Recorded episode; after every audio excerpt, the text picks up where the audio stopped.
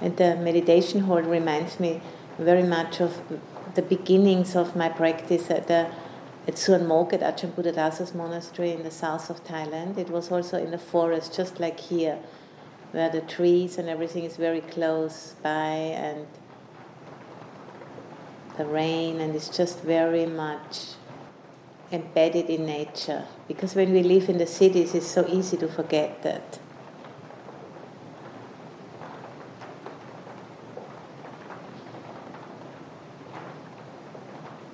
And as you all might know, the word Dhamma, the translation for the word Dhamma, besides many other things, is nature or laws of nature.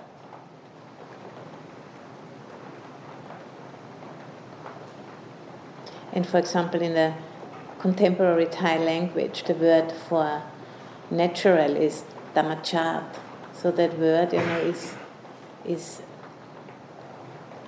appearing in daily language as well, daily life language, dhammachat, which means dhamma and chat is chati, is birth, natural is born out of nature.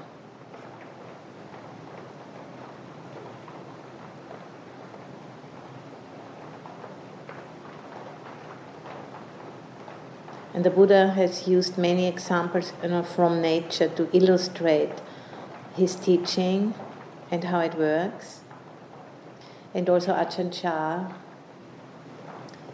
is known to have been using a lot of simple similes from village life or farmer life to illustrate how the practice works.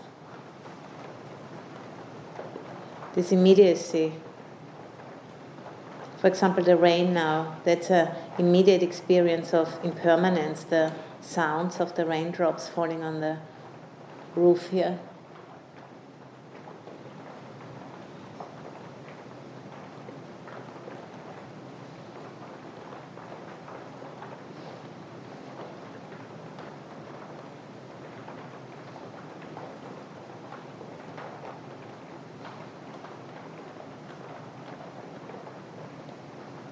Just being aware of the cycle of how that rain got up there into the clouds and then now it's falling down. Before it was maybe a lake here or a river. And then it evaporated and collected up there and then causes and condition come together and it falls down again. And then it collects again in a river or lake and evaporates again and it's a constant process. And some of it we have might, might have been drinking and then letting it go in the bathroom, and it's a humongous process which we can trust into. If we have the right tools to support ourselves when you know we get triggered because our patterns are not in sync or quite a few of them. And it gets it's about interrupting those patterns and develop skillful strategies to deal with the stress which this interruption causes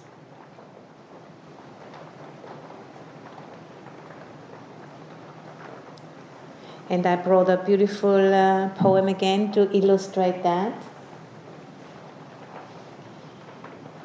And this one is called Tantika Therigatha. So that's Bhikkhuni Tantika speaking here. And that's again an English translation, which is uh, partly from Ajahn Sujato and partly from uh, Charles Hallisey.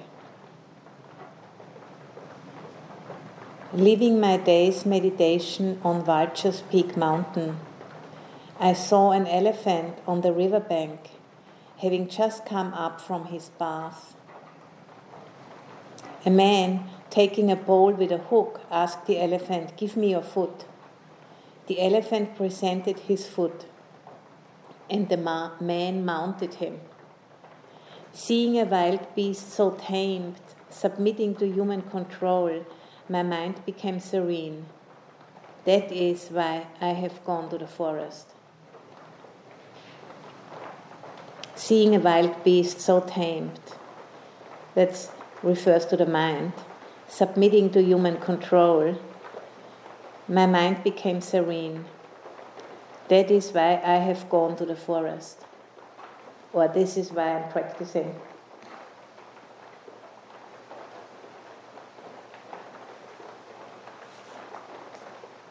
And then the uh, contemporary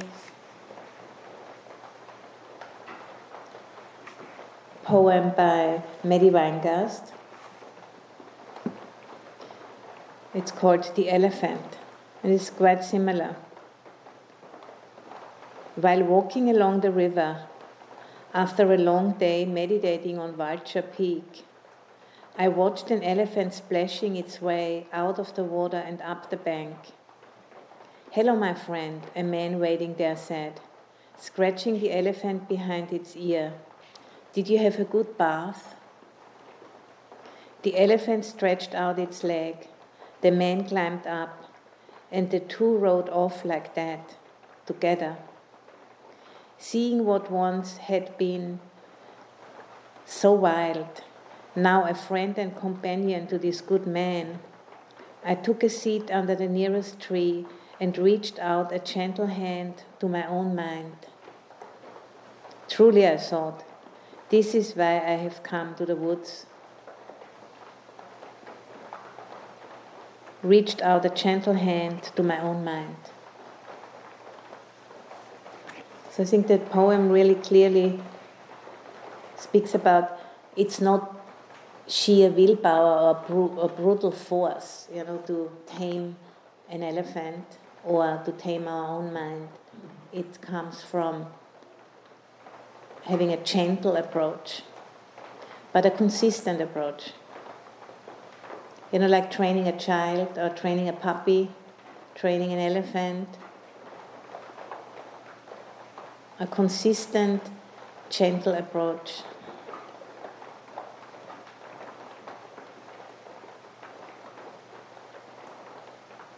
So that you know through insight the mind becomes capable of uh, letting go for real letting really really letting go not just pretending.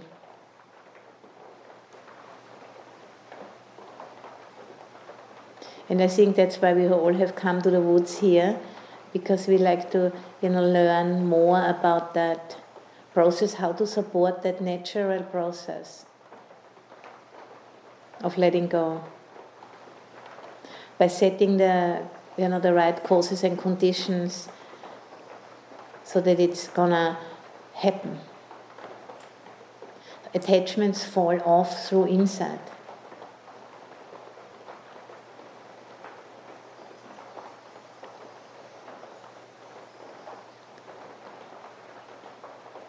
And I like to speak today a little bit about what's called in the Pali language nibbida, and it's, it's often translated, translated as disenchantment.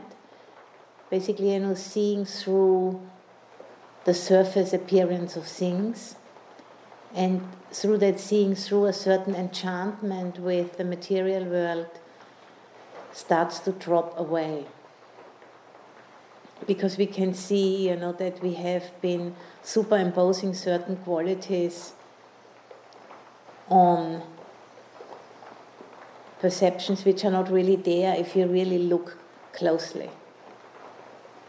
And as we spoke about the four vipallasa, you know, that's those set a set of four assumptions which we superimpose on experience.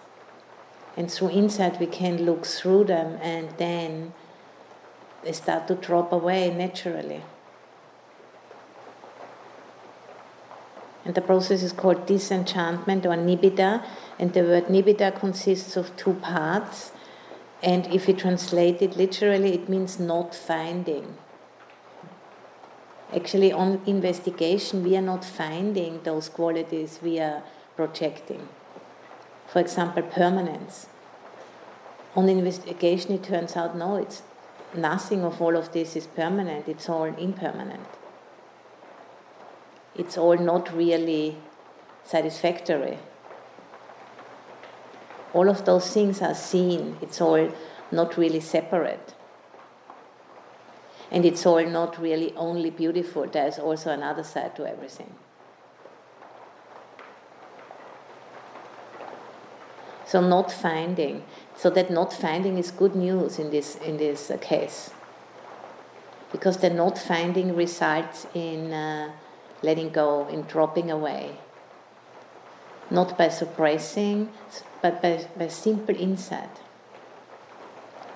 Just understanding, you know, that we can actually conserve our energy hunting after all of those things, because we're never gonna arrive because once we have arrived, the things have already changed again, and we have changed. And to, to see that uh, process, in the beginning it might kind of feel like a loss. But then, you know, if we, if we have the capacity to stay with that experience, then it starts to open up. And what was, you know, maybe once experienced as a loss is seen as, as a freedom. I don't have to. There's so many things I don't really have to do because it doesn't make any sense.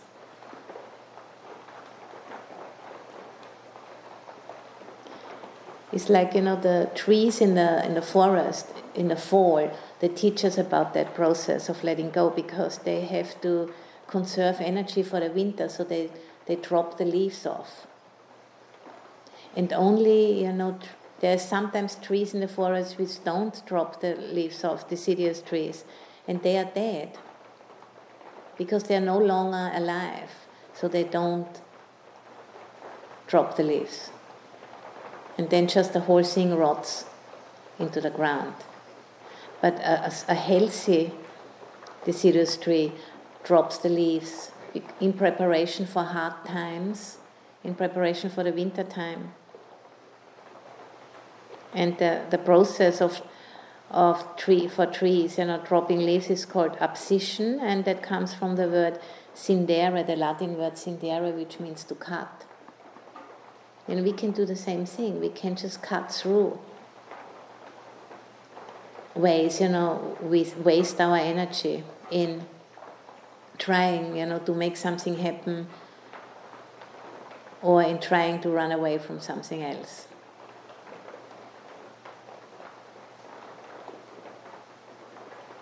So through that insight, we, you know, less and less invest our energy in that way.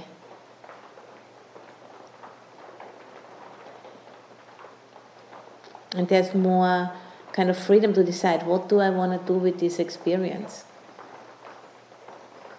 Where do I want to go with this experience?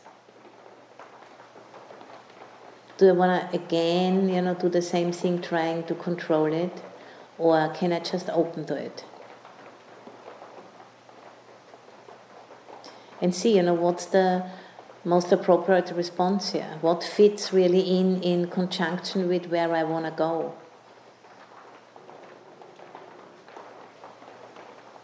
And then I'm just letting the pressure of habit be what it is, and just allowing the pressure to be there, knowing it's going to change, like everything else.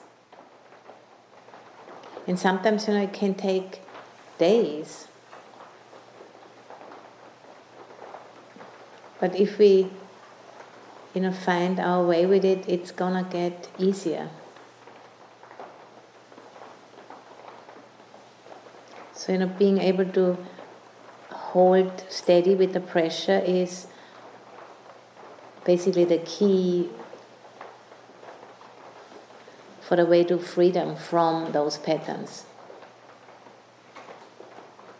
And in order you know, to have the strength to hold steady, we just you know, throw off any additional luggage we don't really need, like the trees in preparing for the winter. Anything what is not really needed, why bother?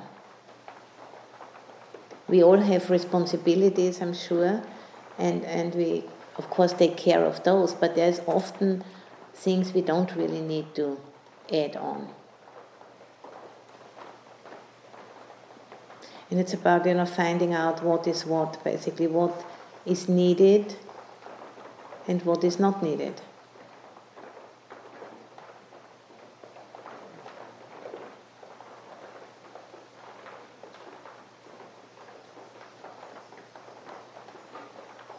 And the word disenchantment might have a bit of a negative press, you know, for us.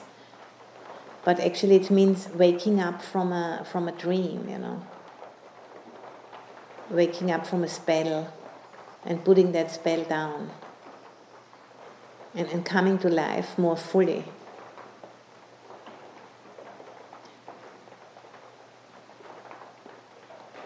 By making some wise choices, you know, how we invest the energy we do have.